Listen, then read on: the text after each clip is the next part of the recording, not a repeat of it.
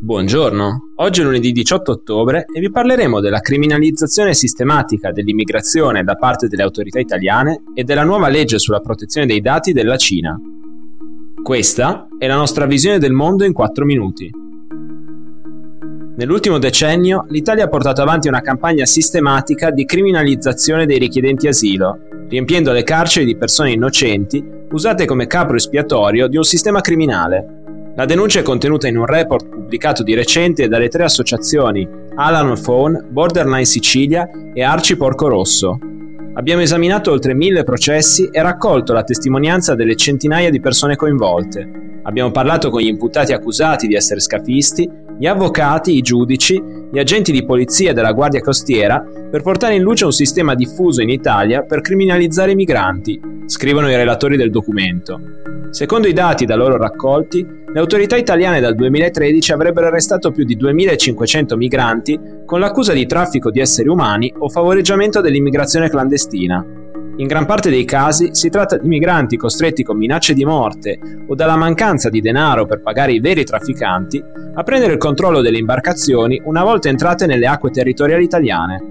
Le tre organizzazioni denunciano che in molti processi i testimoni sono stati persuasi dagli inquirenti a testimoniare contro i presunti scafisti con la promessa di ricevere permessi di soggiorno o altri trattamenti di favore per sveltire le pratiche burocratiche a loro carico. Se in diverse occasioni i giudici riconoscono lo stato di necessità per cui hanno agito gli imputati, quelli condannati rischiano pene detentive che possono arrivare anche a 15 anni di carcere. I processi in corso sono centinaia e dal 2013 24 persone sono state condannate con pene superiori ai 10 anni, altre 6 all'ergastolo. Questo accade quando uno o più migranti muoiono durante il viaggio. In quel caso chi conduce l'imbarcazione è accusato di omicidio. Così la giustizia si trasforma in una macchina che rischia di distruggere la vita di queste persone per sempre, ha detto Maria Giulia Fava dell'Arci Porco Rosso. A partire dal 1 novembre la Cina si doterà di una normativa più stringente sulla protezione dei dati personali.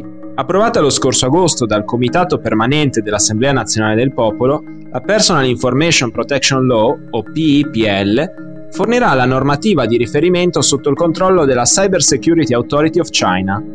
La PIPL ha un'impostazione molto simile al GDPR, il regolamento generale sulla protezione dei dati dell'Unione Europea, in vigore dal 2018 Entrambi hanno portata extraterritoriale, prevedono una serie di restrizioni sul trasferimento dei dati e una serie di sanzioni.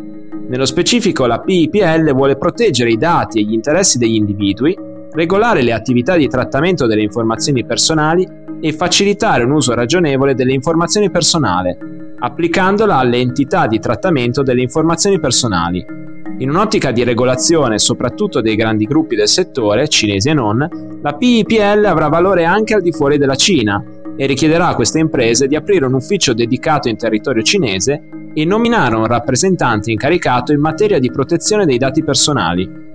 Una grossa differenza rispetto al GDPR europeo è il punto sulla trasmissione di dati sensibili all'estero. La PIPL prevede infatti una serie aggiuntiva di richieste per trasferire informazioni a entità fuori dai confini cinesi, operazione che dovrà comunque essere autorizzata dalle autorità in seguito a una valutazione di sicurezza.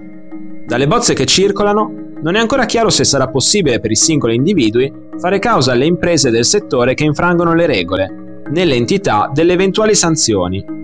Per il momento si parla di multe che possono arrivare a 6,7 milioni di euro o al 5% dei ricavi annuali, anche se non è chiaro se la percentuale si riferisce a quelli nel mercato cinese o globale. Inoltre, la PIPL non sembra prevedere sanzioni minime, lasciando ampio margine di decisione alla Cyber Security Authority of China.